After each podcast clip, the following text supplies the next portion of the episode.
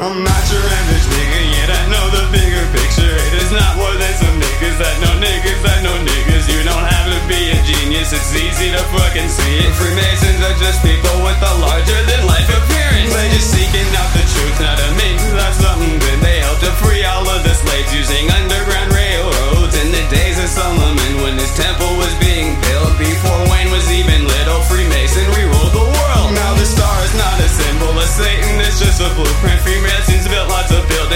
star to build a city. They were architects and really be Washington with the image, the fan.